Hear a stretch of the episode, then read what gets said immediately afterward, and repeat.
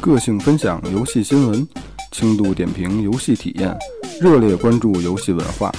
因游戏忽略人生，则玩物丧志；生活中没有游戏，则了无生趣。手指搓烂终不悔，游戏消得人憔悴。这里是游戏人生的有的聊游戏 FM。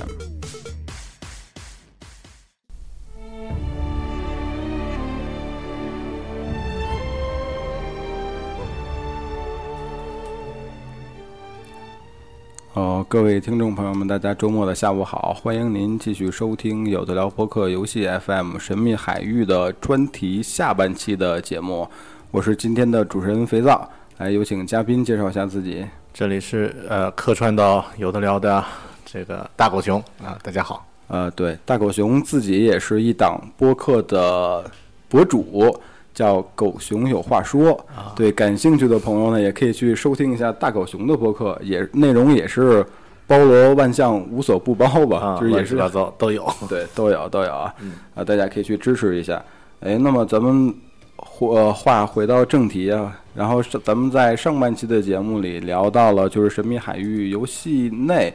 呃，游戏本身的一些东西，它的呃场景啊、关卡设计啊、游戏系统啊。那么咱们在下半期节目里，主要还是聊一聊这个神海的一些周边文化吧，就是这个游戏里边儿它引经据典这些东西来自于哪儿，包括这个历史的典故啊，等等等等，然后还有自然的一些呃场景、风光啊什么的，等等等等。然后这一期咱们聊一些聊一聊这个啊，嗯呃，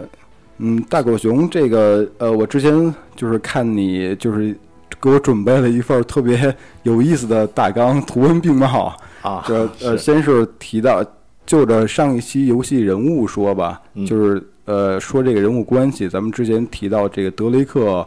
他们这个家族的典故，嗯就是其实里边儿我觉得这种好多都是来自于。呃，历史啊，或者小说里的东西，来这方面就是给大家介绍介绍。嗯，好的，嗯嗯嗯，其实像这个沈海这个系列，特别像它的这个主线呢，主角的这个名字啊，本身也是这个一个著名的历史人物。嗯，呃，他这部作品之所以那么吸引人，或者说他有呃那么多玩家一直到现在一直在啊经久不衰吧，这个这个游戏呢，也也是因为它里面包含了像大量的历史，然后人文，还有一些这个呃故事和一些丰富的元素，没让错我们看到这个这个世界其实很精彩，有很世多界很精彩，世界很奇妙。 对啊啊，有很多这个未解之谜可以去发现。没错儿。呃，先说一说他的这个人物吧，嗯，就是这个主角呃，Nathan Drake，他 Drake，嗯他的这个名字呀，其实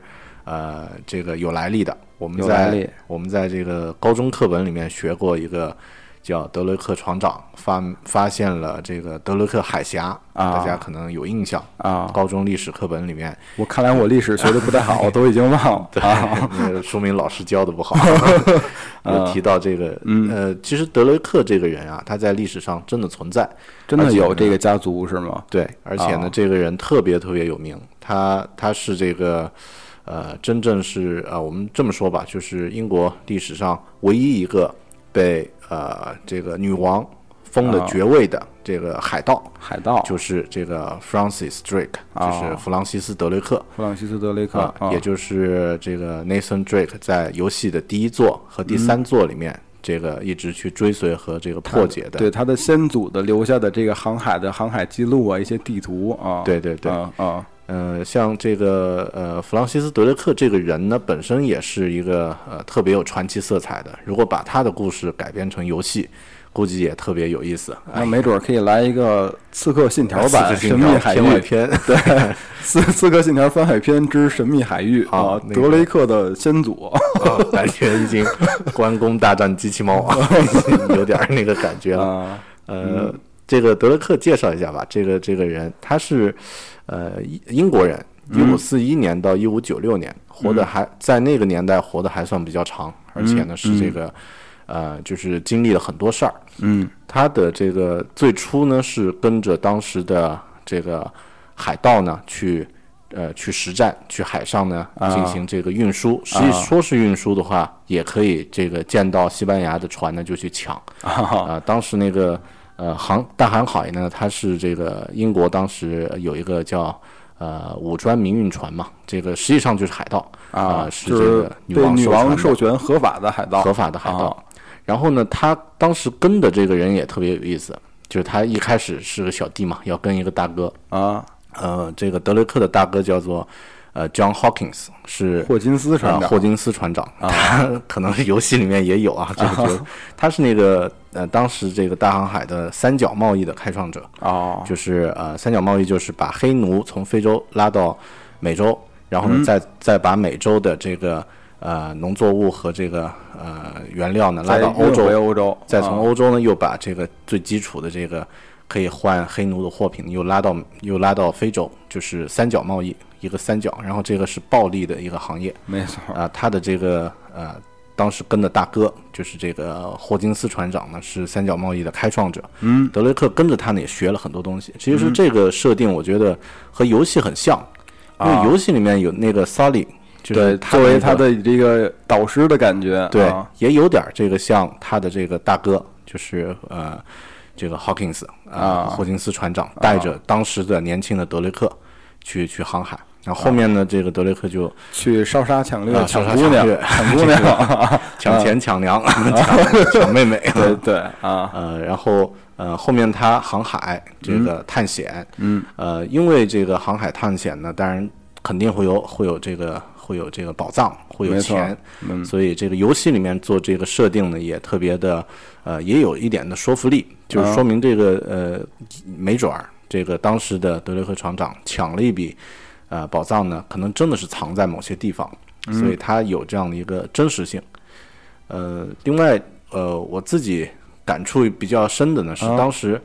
呃，玩游戏的第三部的时候，不知道大家有没有印象，就是呃，沙漠呃，玩到那个一开始啊，就是那个伦敦的那个地下，啊，地下嗯那个地小下酒吧里，呃，啊小酒吧，然后呢，后面进到了那个地铁站，废的地铁站，对，啊呃，后面有一个道具是那个呃，在那个地铁站的里面呢，有有一个柱子啊，爬上去呢有嗯一个鹿头像，一个鹿的那个雕像，嗯，把那个鹿的雕像拿下来，有一条重要的线索。啊，那个房间里都是各种猎物的头颅对嘛，啊对啊，然后呃，德雷克这个爵士的他的那个旗舰就叫做金瓷鹿号，哦，原来还有这种细节在这游戏里长姿势了，啊所以这个细节估计也是，就是当时啊、因为在那个伦敦那个地下那个场景，它没游戏并没有说嗯它是什么样的来历，或者是什么样的一个呃一个一个什么样的人曾经在过这儿，嗯但是玩家玩到的这些细节，如果事后去查的话，可能会发现它有这样的一些这个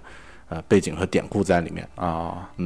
另外，呃，还有一个就是讲到这个德雷克，还有一个呃有意思的点，就是我们玩游戏玩到第三部的时候呀，嗯，一开始呃，可能大家发现啊，他的那个主角其实不一定，这个或者说其实就不是啊，这啊可能有点剧透，嗯，他没关系，这游戏已经出了很久了，对啊 对对对，无所谓剧透了，就啊是实际上 Nathan 呢，并不是真正意义上的德雷克的德雷传克人的后代，对啊对对，呃，因为他是呃开始回顾的那个场景是在西班牙，嗯，是在这个一个一个海滨城镇，然后当哎时，我记得那个场景应该是，好像是拉美的一个地哥伦比亚还是哪哦儿，，那类似应于该是比较偏的一个地对方，对对对，嗯就是他小。那不的时候在的遇见苏利的那个地方，对对嗯对嗯嗯，所以这个实际上游戏呢，可能也呃也是一种就是呃提醒、啊或者说用这个角色呢来呃预示着他继承了这个嗯海盗、海盗王啊这个德雷克的这种精神。啊，然后当时不是那个第三部里面，我印象比较深，他那个戒指没错挂，在脖子上那是一个个戒罗指盘的钥匙嗯啊，是一个罗盘钥匙。然后上面那句话就是那个叫什么，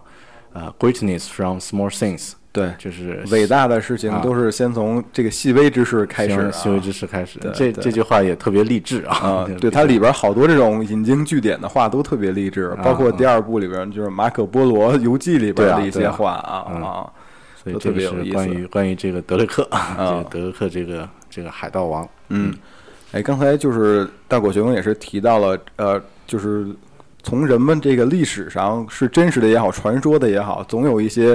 令人向往的宝藏。实际上，这三部就是 PS 三家用机三部这个正统的神秘海域，它其实每一部都有一个主题。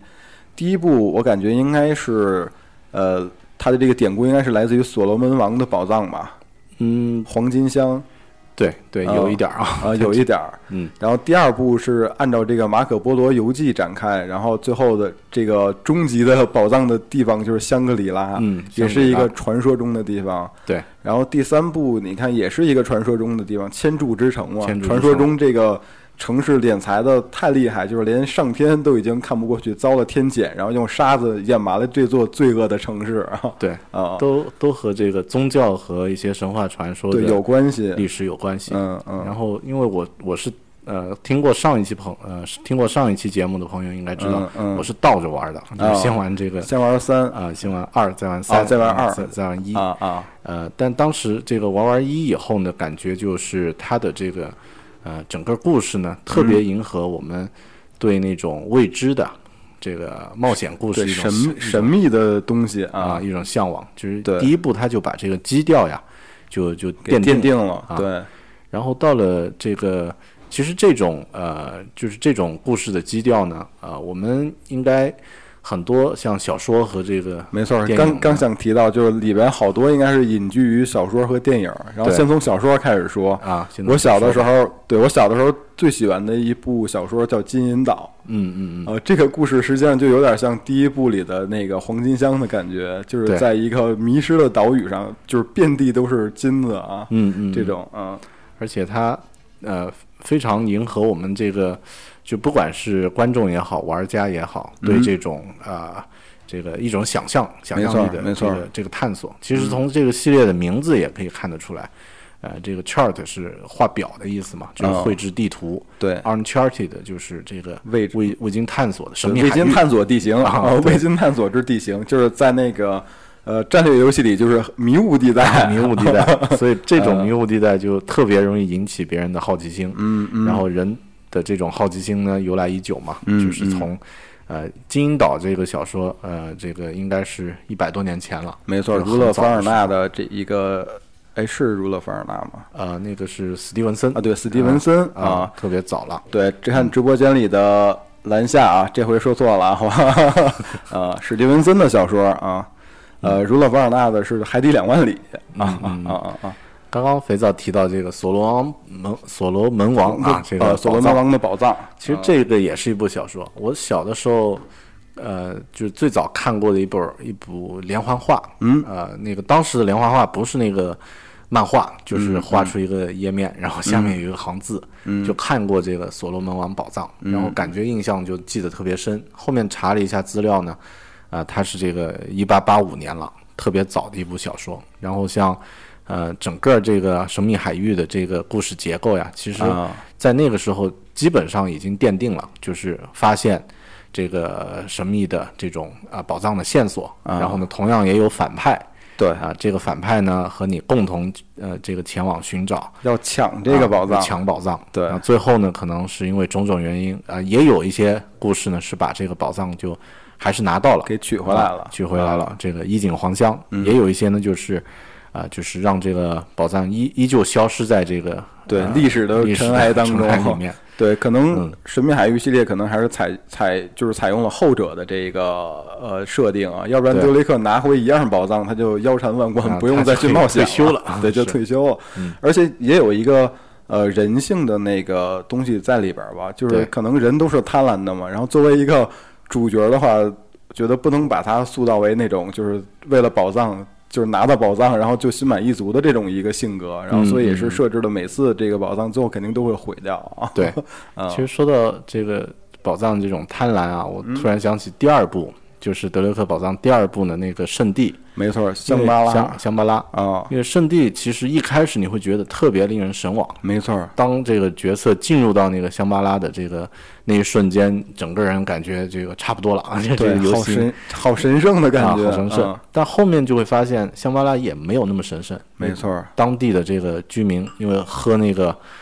呃那个生命之树啊、啊的那个水，已经呃变成野蛮人了，已经异变啊了，已就经变成异变了像那种 对很可怕的一种生物，对，啊所以这个也也从一个侧面说明，呃，然后包括上面的反角，嗯，这个反派也是最后喝了这个水，性情大变，对啊小 便，对，小便、 大便，小便、大便啊，啊，我们节目又进入到重一口个味了吧？重口味的环节啊，实际上，这个也也是在告诫，就是人们，就是你可能对于宝藏那些向往，然后等你真正到那个地方之后，都会发现其实都是噩梦。对对对，不要让大家不要做白日梦，梦想着、幻想着到一个地方就遍地的黄金等着你去拿是。啊。然后像呃这个第二部，因为提到的话，呃，它的主要的这个创意来源就是当年那部小说，就是《消失的地平线》消失的地平线啊，，就是希尔顿啊、不是那个绯闻女性啊， 就是那个作家呃 哎啊希尔顿写的这部、这部小说，呃，这个里面就提到了。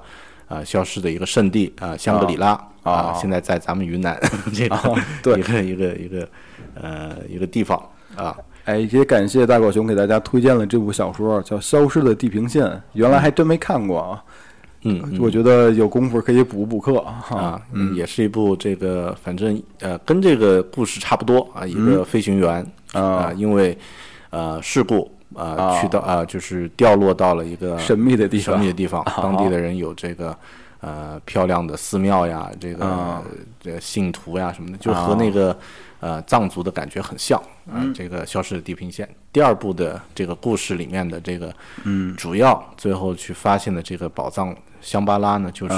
当地的这个一个圣殿，啊，所以这个也可以去去去了解一下。嗯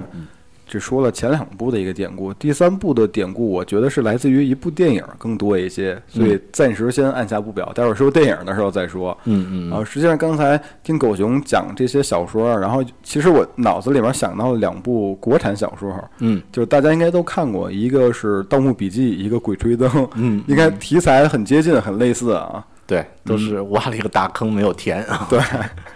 嗯呃，它这个因为呃，国内的这种探险和盗墓的这个小说呢，嗯其实呃和这个呃就是好莱坞电影探险电影的，包括这个嗯沈海的这个电影设定也很像，嗯，去到了一个神秘的场景里面，对，然后未知的地方啊、未知的地方。而且它这这个小说呀，啊、我再补充一部，就是那个《藏地密码》。啊，藏地密码啊，和这个《盗墓笔记》《鬼吹灯》呢，这几部其实都呃也写的很大气，嗯里面也有一些这个非常宏大的场景，啊没错，然后里一些边儿也设定是特别，而且都是在中国的咱们的熟悉的地名，所以对看起来代入感更强。对啊对对，然后你看像什么云顶天宫啊，对，是是什么七星鲁王墓啊，啊是特感觉别的对，还有云南的那个啊 对虫吧谷，对对对云南虫谷，对啊，都很有意思啊。呃，包括他那个《藏地密码》，直接就讲了这个，也是去到香香巴拉，嗯，但里面那个香巴拉就就更悬了啊，这 个、呃、就更悬了啊，比游戏里面更悬，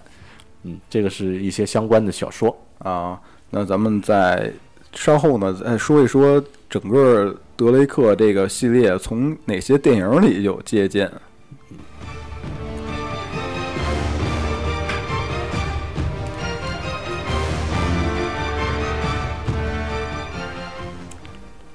哎，都说神海系列做的牛掰，为什么？就是因为它把一个游戏做的像电影儿，那么它就必必然会从大家可能比较熟悉的电影里边儿有一些借鉴，或者说引用也好，或者说是类似于也好吧，或者说是继承了这些电影的风格。呃，我脑子里边儿第一印象就是我小的时候非常喜欢看的《印第安纳琼斯》系列。嗯，对，嗯这个的确是，呃，其实沈沈海的一些故事直接就把这个印第安纳琼斯的给一些搬过来优了秀是的吗优秀的设定啊，直接搬过照来。搬过来了啊！其实说这个沈海他他的这个不亚于电影编剧水平呃这个水准的一部游戏啊，嗯其实我觉得他也呃这个编剧和这个呃用游戏的导演吧，嗯就是游戏过场或者节奏的导演呢，呃其实也也很善于这个把一些好的电影和呃小说的优点，对把它集中到自己的身上。作品里来结合，就是取其精华嘛。嗯对啊对对嗯，然后像这个肥皂提到的这个夺宝奇兵，就是印第安纳琼斯，那他这三部啊，四部啊，这四部，后来又加了一部， 后来这部 有点儿有点扯 啊，有点儿有点儿扯，所以这个嗯前三部前三部还是说前三部吧？啊，都都非常经典。嗯，其中其实很多桥情节啊，直接在游戏里面，比如说像刚刚肥皂呃在上期节目里嗯面提到的第三部《神海》里面，啊、骑着马德雷克和这对个阿拉伯的兄弟们骑着马 去去打追那个呃车队追追啊追车队，啊然后这个其实那个感觉和呃印第安纳琼斯其中的那个夺宝奇兵那那个系列，嗯就是肖恩康纳利和这个呃就是内部出现的感觉特别像。呃，嗯也是沙漠里面，然后骑着马去、去追逐，然后这样的一个场景。呃，里面呢也有呃这个夺宝奇兵里面，呃印第安纳琼斯里面也有非常呃一直都有非常厉害的这个反派啊，就是他反对，派、就是、从德国纳粹，然后到各种居心叵测的人都有，什对么坏科学家什么的，对啊，坏科学家、大美女，然后纳粹都是一些。对，令人过目不忘的反派。嗯，然后德雷克的二和三里面呢，这个反派的，呃，这个，呃，就是也是让人呃印象特别鲜明的。啊。哎，小小的修正一下，应该夺宝奇兵是哈里森福特，啊，对，哈里森福特对刚才说成肖恩康纳利了，肖恩康纳利啊是他爹， 哦，是他哦，是他爹哦，就是在那个给给他墨水儿那个钢笔的那啊，老头对，儿，老头儿啊，老头儿嗨是在第三部出哦现，啊嗨，这不是错误，是我的错误，我给他 先剖腹啊，先剖腹哎啊，说错了，说错了。然后实际上还有很多电影，大家觉得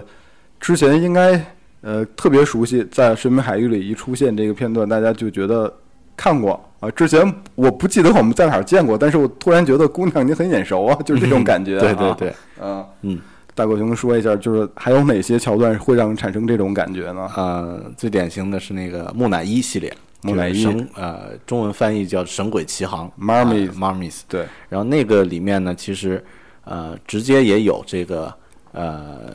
就是里面的一个设定啊，那个、嗯呃呃，木乃伊里面的第一部和第二部里面都出现了一个守护当地的呃宝藏的一个守呃一沙个漠族裔，对沙漠的族啊族裔，那个地方就是真的是阿拉伯那种感觉，骑着马，对对吧？就是真的是那个感觉。对啊，到了第三部的《神秘海域》里面呢，直接就有这个角色出现啊，啊也是在德雷克危难的时候出手。啊对他那个呃，这个大家一起去去保护那个千柱之城。没错啊，所以那就个千万不能让他们进城。啊对对，那个感觉也是呃，木乃伊的那个游戏呃，那个不是游 戏啦，电影电影啊电影节奏呢，其实和《神海》也很像。嗯啊，也是一个这个主角，也是一个像美国牛仔一样对的典型的 Yankee 啊， 然后呢，这个也有美呃也有美女，也有反派，嗯整个这个情节桥段呢，呃，其实也也有很多优点，直接游戏里面就啊就使用了。也是。然后他的解谜，呃，我上期说说到过一个场景，就是呃，走廊两边是漆黑的，然后用火把点燃，然后嗯一个一个接着就是前方的道路被照亮，然后特别壮观雄阔的一个场景出现。嗯这个场景我记得我第一次看到应该是在《国家宝藏》的第一部里。啊，对对对，然后我觉得《神秘海域》应该也从《国家宝藏》里边有这个借鉴。对，嗯嗯因为。国家宝藏也是这种探险和冒险的，没错，而且里边的解谜感觉过程特别像，都是从什么钢镚儿啊，对什么一些老的图书馆里的一些古籍上，然后找到一些线索。 对，就啊是 greatness from small things，对对先对从小小的细节对，小的细啊节找到决定一个这个大事情的成败啊。啊，嗯，国家宝藏也特别经典啊，建议大家可以去看一下。对啊。嗯还有上期呃，狗熊提到过《零零七》，嗯，这个也得说一 下。对，零零七得说一下，因嗯为零零七这个电影啊，它呃它是一个系列嘛，这个历经几十年，呃，已经没错经过了这个市场的严格的考验，没错就里面的留下来的元素，你可能不一定喜欢它，但是这个。确实商业化很成功的一些对要素啊。但大多数的观众，就是他一定会买票账啊对去买去账啊去去看，嗯，呃，特别像这个呃沈海的第二部那个开头的那一段，我们上期也聊过，嗯，呃，零零七的系列里面都有这样的一个特点，就是每部电影一开始呀，都有一个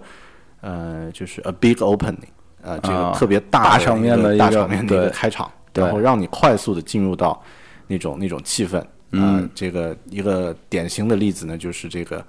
呃，就是这个沈海的第二部了。啊他在火车上，这个 Nathan 在火车上，然后结果火车出了事故，啊火车出了事故，然后呃，发现自己被挂在悬崖外边儿啊。是 啊，一开始就令人喘不过气的那种节奏，嗯就就呃就就产生了。这个是零零七的一个、呃一个开头。然后没错另外呢，像上期说过的那个第三部里面，我特别杀喜人欢之的道啊啊、那个那个场景，就是运输机上面，然后大家挂挂在那个货物的这那个种帆布网上网格啊的那个东西上面，对，啊还在那儿啊作战，那个呢也是直接就是《杀人执照》里面的这个这个一个情节。啊虽然那个《杀人执照》那个零零七演的不怎么 样，但是它那个设置，呃，那个那个场那景个设桥定段还是挺经典啊。非常经典。嗯呃，另外呃也说一下吧，因为说到电影的话，嗯，就是像这个好莱坞的电影呢，它有呃三原则、三要素啊、这对个是哪三要素？呃。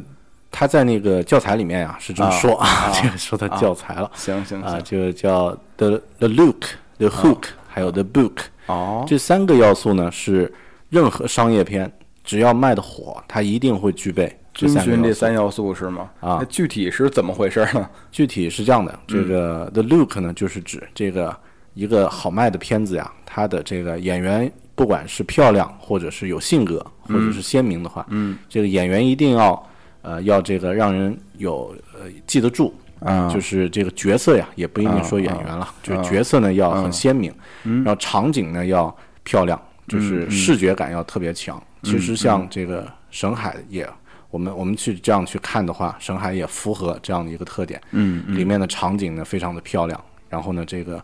呃细节上的设定呢很精致。嗯啊、人物呢也特别鲜明，就是呃一眼看上去呢，你肯定可以辨识出这个角色的这个不同，然后嗯呢这个场景的不同，所以它这个呢是是一个呃第一条叫 the look，啊然后呃零零七就不用说了，零 零七大家呃回头去想零零七都符合这些原则，没错然后 the hook 呢是指这个，呃，在这个剧情里面啊设置钩子，hook 啊呢大家知道是钩 子嘛我就对 hooker 这个词儿更熟一 些，hook 啊是 呃这个体育爱好者啊，体育爱好者啊啊啊， The hook 呢是指这个设置一些情节上的勾人的地方，嗯让你不得不去、这个接着再去呃看下去，对，或者往下是走，有悬念，对，就勾着你往下走，勾着你往下啊走。就像上期肥皂结尾说 的那那几个问题，其实就是啊 The hook。然后像呃这个《神海》里面的，比如说第二部开头的这个情节，嗯，呃一个大场景，然后他受伤了之后又回续又倒叙，嗯这个时候你就会想，那现在呢？这个角色是什么样的一个状态？对然后包括里面留有个悬念有角色叛变啊，有角色反水，对反完以后你就觉得他为什么反水？对就是就有很多悬念埋在这个剧情背后，所以这个钩子的 hook 也是特别特别重要的一个东西。哦呃，第三条其实不一定跟游戏有直接关系，但是嗯可能也可以借鉴，就是 the book、 book 呃，book 是指书，书然后在电影里面呢，就是指这个呃，拍电影必须讲究的一些这个呃规则和方法，比嗯如说什么场景用什么镜头，嗯，啊、什么什么这个呃人物呢应该讲什么话，就是他他会有一些继承的规则，嗯，呃，如果按照游戏的这个角度呃角度来理解的话呢，我觉得可能是指我们上期讲过的一些游戏关卡设置，嗯，或者是一些这个呃节奏呀，包括一些呃操作方面的一些、一些东西，就是这些东西呢是这个呃游戏的一个血肉，嗯啊、如果啊、如果它的这个这个层次出现明显的嗯呃弱化的话呢，其实哪怕你故事写的再好，啊，也也玩起来也也会觉得掉了胃口。没错，啊，所以零零七它这个系列当然肯定是这个遵循这个原则，但是现在回头来看，沈海也也具备也这样的具对，具备以上的这三大要素啊，对，所以呃，他后期那么火，包括嗯这个第三部、呃第二部取得那么好的成绩，嗯其实也和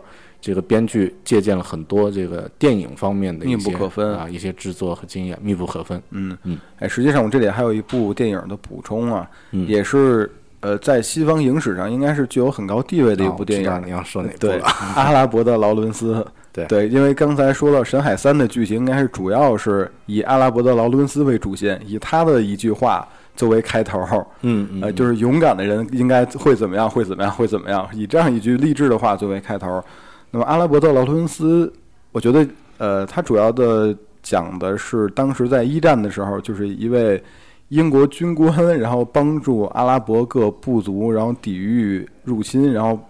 然后可能是把一些他们整个这帮人团结起来，然后让他们具有了一个空前的空前的凝聚力的这样的一个故事吧。嗯，然后包括阿拉伯的劳伦斯这个人的本身和这部电影，可以说对西方文化应该影响比较大。对我记得那年看《异形》的前传的时候，普罗米修 斯，嗯那上面他们所有人都在深度睡眠，被冻结星际航行的时候，然后里边的那个智能，他看的电影就是《阿拉伯就是阿的拉劳伯伦劳斯伦》斯对嗯，所以这部电影确实影响比较大，然后也是影响了整个《神秘海域三》吧。嗯对，神海三》的这个故事大的背景嗯其实就和前面的完全不一样。对，前面第一部呢是那种欧洲的这对个呃大航海时期、中世纪的感觉，有一些、嗯呃啊还没到中世纪，这个应该是大航海时代的对维多利亚时代的一些东西。对，然然后后第到二了部第是二东方的东方的香巴拉东方的啊，对马上就进入到西藏、尼泊西尔。藏、尼泊尔，到了啊第三部呢，就是中东的感觉，对就是沙那漠种嘛呃约旦呀，这对个呃也门呀 这样的一些对就是这样非的常一些神秘的地方。对，然后我所以我觉得咱们以以这个作为推算的话，因为沈海四也放出了一段不能叫做预告片儿的预告片儿啊啊咱们是觉得是不是他应该到埃及了？ 就是有可能木乃木乃伊的那个，对，呃 那个也是一个重要的古代文明。对，很有意思啊。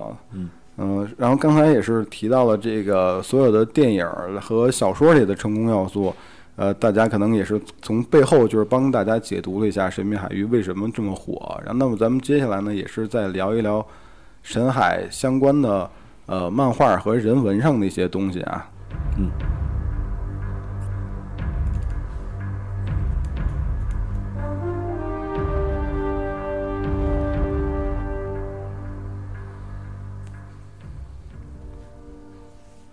哎，其实不知道大狗熊玩的是不是完整版的那个神海啊，就是二和三啊，二主要是二。嗯，我估计悬，因为很可耻的说，我这个玩二的时候哦还还是是盗版时代。 嗯哦，因为我记得当时我买的这个二的年完整版的里边儿就有一个下载，然后里边儿就有一嗯部德雷克的小漫画，哦呃，哦，那个还没看过，啊应哈该是应该是这个特别有意思吧？对，也是对剧情的一个补完吧，相当于也是讲述了德雷克的一个冒险的故事，然后也是用一一种就是怎么说呢，就是动态漫画的一种形式吧，啊，有点像 MGS 那种没动错态儿漫，画，没错儿。然后让大家，而且里边儿还有是还有还有配音呢，嗯，呃，也是让大家从游戏之外呢，可以了解到这个深海故事本身。嗯，那么还是接下来重头戏，我觉得还是让大狗熊。其实上一期也介绍了很多了，就是里边儿的这些人文景观、人文景色，它里边儿提到的深海里提到的这些，嗯嗯嗯，嗯，这里和大家聊一下这个，因为我自己呃刚好去过第二部里面讲到的一些一些地地方啊，就是西藏西藏、尼尼泊泊尔尔、啊这个香格里拉，香格里拉因为就在我们云南，就 离得很近对。，其实我我还记得前段时间好像说很多地方都在申报自己是香格里拉的啊正式的这个地方啊，在申遗啊什么的，对对啊啊，呃，也最是很有争议的一件对事很有嗯情争议。最终呢，这个且不管它到底是哪里，啊，呃，但呃，西藏和尼泊尔呢，在第二部里面也是重点，没错这个一个故事发生的主要场景。没错，呃呃，刚刚上一期在这个呃聊这个故事的呃游戏本身的时候呢，有藏啊、呃也提到了，就是呃知乎上也有人问这个呃 去去尼泊尔旅行是在玩游戏之前还还是是玩玩游游戏戏之之后后？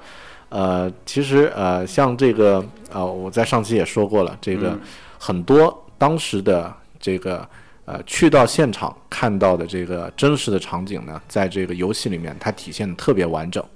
呃，像这个尼泊尔街头呀，它有一些这个佛教的这种啊对，上期说过那些小雕塑什么的，对游小戏里雕塑都是原汁原味儿的呈现，游戏里面啊都有。呃，甚至像一些小罐子呀，一些这个平时不太注意的啊呃这些小模型、这些元素在里面也有。嗯，呃，像这个西藏的这个感觉也是一样的。西藏哎呃，如果大家看一些这个呃西藏的摄影作品啊、呃或者是这个真正呃我觉得应该有不少纪录片朋友应该都去过啊、去过的，但是对可能感受就更直更接啊好、嗯因为像里面的一些赞传佛教的这种啊、比如说这个呃佛教的八宝啊、嗯像那个呃鹿啊、法轮，啊然后包括。呃，我们玩二里面有一个重要的场景啊，就是印象特、呃、特别大气的一个嗯场景，就是那个呃布巴匕首，就是啊一个大匕首，最后变成一个呃一个开启钥匙，呃开启场景的一个机关。对啊那个在一个尼泊尔吧，应该是在尼泊尔三把三个这个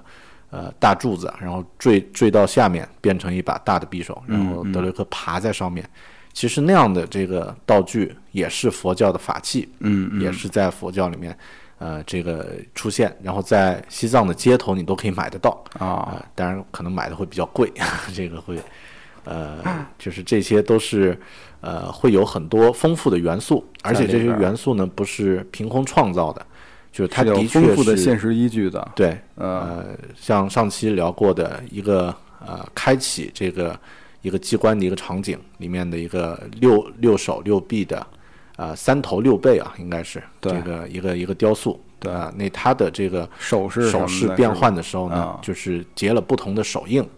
然后呢，它的手势呃，有一些手的佛教呃，这个佛像的手上呢，拿的这个法器也不一样，而这些对都是源自于真实的这个呃这个藏传佛教文化里面的一些东西，嗯所以会让这个游戏的这个重呃就是厚重的这个感觉啊，呃就马上就体现出来，它不会像有一些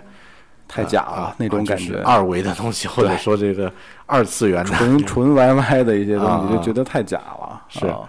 呃，当然三里面呢，它也有一些丰富的元素，但是我们、可能离我们的生活的确有点远。嗯，这个中东和阿拉伯的这些这些文化呢，毕竟了解的不太多。嗯啊、但我想如果有一些听众呃，这个去过现场，比如说像一些阿拉伯文化的国家，可能对再去玩游戏呢，感受会特别深。因为他对这个阿拉伯国家的这个街头市井也有表现啊，就是对这个当时的那个集市，对对对，嗯呃那个感觉我看了以后觉得这个以后这辈子啊要去看一下啊这个这个也门，它游戏里面应该是也门啊，那个当然不一定真的去去那个哎也门的话，其实也可以刚才听大狗熊讲了这么多，再加上又联想起自己玩游戏当时的场景，真嗯的想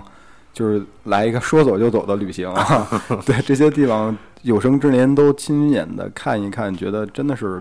感觉真的给人不一样，挺棒的啊那边。而且提醒大家，其实没那么 危险啊，这个真实生活里面不会有那种突然来的枪战，或嗯对，者最明显的是不会有坏人来啊追杀不你，会有坏人， 也不会有那种疯狂追着来的卡车或者坦克，对，或者武装直升机，呃，但那个呃呃，其他的吸引人的地方其实都差不多，啊、也很值得去看。嗯这就是神秘海域人文的一些方面啊。嗯呃，其实刚才咱们俩还预测了，就是说下一代的故事会发生在哪儿，然后大家的意见貌似达成了高度的统一， 就是在埃及之类的。但是我有一个顾虑，就是可能埃及的场景跟三太像，对，有可能啊，因为对，所所以这个第四部的场景究竟会发生在哪儿？其实，呃，前三部做下来，做到第三部的时候，就已经有玩家在质疑，然后说是不是创意已经，呃，差不多了，就是嗯接下来该怎么做？作为 PS 上平台，也是应该是玩家最期待的游戏作品之一吧。这个《神秘海域四》，嗯，该怎么做，或者什么样的一种故事背景出现，大家也都现在还是一头雾水。然后官方也什么都没说。嗯嗯我个人感觉，如果是站在这个制作者的角度呀，嗯，他在做完这个呃第一步之后做第二步的时候呢，完嗯全是一种就是要给玩家一种酣畅淋漓的体验。没错啊就是呃上期也说过，它很锐，就是这个这个游戏啊，可以让你啊、呃手心冒汗的。嗯但玩到第三步的时候呢，可能会会感觉这个角色还有一些深层次的东西，对，然可以后呢发掘一些。呃，这个呃可以发掘，然后人感物觉好情像它会稍微有点内敛，嗯但是呢，也有一些依然是很很吸引人的场景。嗯，之后呢，我们知道顽皮狗它做了一个呃很文艺的游戏，就是这个呃最后幸存者对，最后幸存者，啊，所以我我个人猜测呀，可能到四的时候呢，它会带来一种完全不一样的体验，可能会把一些这个电影的东西呢再突破。在前面的这几部呢，它是把好莱坞或者是这个电影的一些经典元素呢，把它用足了，然后哪怕就到这样的程度呢，也让玩家觉得不得了了，这个能玩到这样的感觉。嗯但是到了第四部呢，如果呃它能够保持现在的这个水准的话呢，应该会创创造出一种就是超越电影的，嗯或者说以前游戏也不能体验的一些更好的一些感觉。其实就是如果是之前一直收听游戏 FM 的听众，一定会记得我们之前就有一条新闻说的是，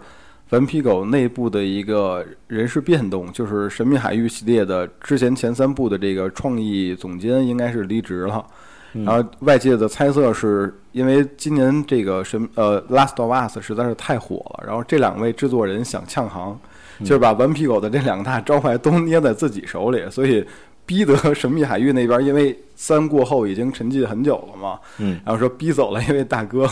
然后所以说现在对于神秘海域四的前景真的是有点儿不是很明朗，然后现在我也有一些小小的担忧，然后说会不会，呃，嗯。就是能不能保持他之前的这一贯的这个高水准，或者说他将来的这条路怎么走，嗯嗯，都有点儿让人捏捏一把汗吧。现在嗯还是挺担心的，嗯，对，反正也期待他们能够保持现有的水准，没然后错带给我们更好的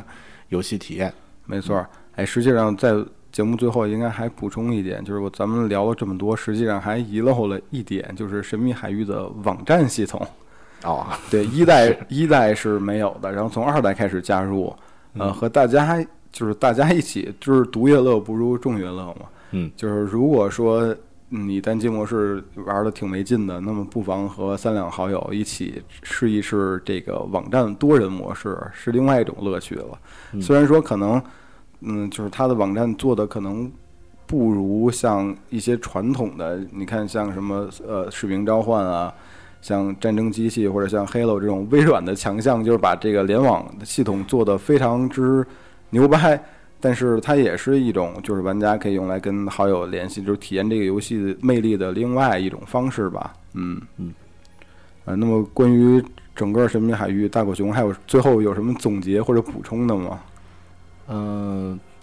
总结的话，其实总结，因为作嗯为一个游戏或者说一个呃 LU 啊， 就是玩的比较少的，啊，呃，感觉呢，对游戏本身，我觉得能够有这样的一个游戏，让我们平时可以体验一下，也呃是玩家之所幸那啊。是玩家所幸。嗯然后呢，呃，就是可能很多呃玩游戏的朋友都和我有个同样的感觉，就是之前小的时候，呃，这个小朋友的时候呢，对这个世界很有好奇心，嗯啊、会觉得呃这个很呃很想去呃冒险或者探险。没错儿。啊、但之后呢，我们可能因为工作呀，对，各长方大面啊之后就变成两点一线的这种一成不变的生活对了对对啊，然后玩这个游戏的时候呢，呃，重新点燃了我小的时候对这个世界的那种探索欲探索欲、好奇没心错。呃，甚至不一定非得自己亲自去走啊、嗯因为这个必然有各种各样的条件限制。那对有可能的话去，去外面走一走。对但哪怕不能出去的话呢，其实呃，用游戏这种载体作为一个引导，嗯没错呃你也可以去看一下，哎，这个游戏居然还有那么丰富的背景和设定和这个历史。然嗯在后里边儿啊在里面，然后在这个过程中呢，你也了解了一些，呃，这个不为人知的知识，没然后错也长了自己其的、实这个知这个知识体系真是挺庞杂的，就对整个神秘海域就是作为一个引子带给我们的整个这么这样的一个知识体系吧。对大家我觉得能从中长不少知识，以后也是作为谈资或者不管显摆也好，是真正作为自己的积累也好，都是一件好事儿嘛。对对嗯对，所以如果硬要说总结呢，我觉得就是，啊、它重新点燃了我小的时候对这个世界的好奇心，这个是它给我的最大的收获。嗯呃，到我这儿我做总结的话，实际上你看，就是咱们从小到大接触到的这一类，你看从电影《印第安纳琼斯》也好，然后游戏《古墓丽影》，包括《古墓丽影》也有电影，然后《神秘海域》也好，都是感觉是。呃，毕竟是西方人打造的东西嘛。虽然说《神秘海域二》它是反映的东方的一个场景，但是就像刚才咱们俩聊呃小说的时候提到了，就是咱们国人自己的一些东西，呃，有有没有一天有可能就是把国人自己的东西改编成电影，然后改编成 游戏的感觉，就咱们玩起来这种代入感会不会更强一些，就更有意思一些，也是一个小期待吧。嗯嗯，对，期待这样的游戏产生吧。没错儿啊。呃，那么也感谢各位听众朋友，就是呃收听了我们连续两期的《神秘海域》的专题节目，然后节目里面可能呃有一些点没有说到，或者说有一些点说的不全，或者有一些知识纯粹说错了，也欢迎你抡出板砖跟我们进行交流，我们会呃虚心接受，坚决不改， 是吧？嗯。呃，也再次感谢大狗熊专程赶来，就是大老远的来 专程参加我们这期游戏 FM 那个神秘海域的录制啊。啊，呃，啊感谢大狗熊，也感谢各位听友。那么咱们在今后的游戏 FM 中再见。然后大狗熊也要常来做客哟。嗯，经常经常过来啊，争取经常过来对对，啊，谢谢大家，嗯好，好，谢谢大家，拜拜，下期节目嗯拜拜再见。再见。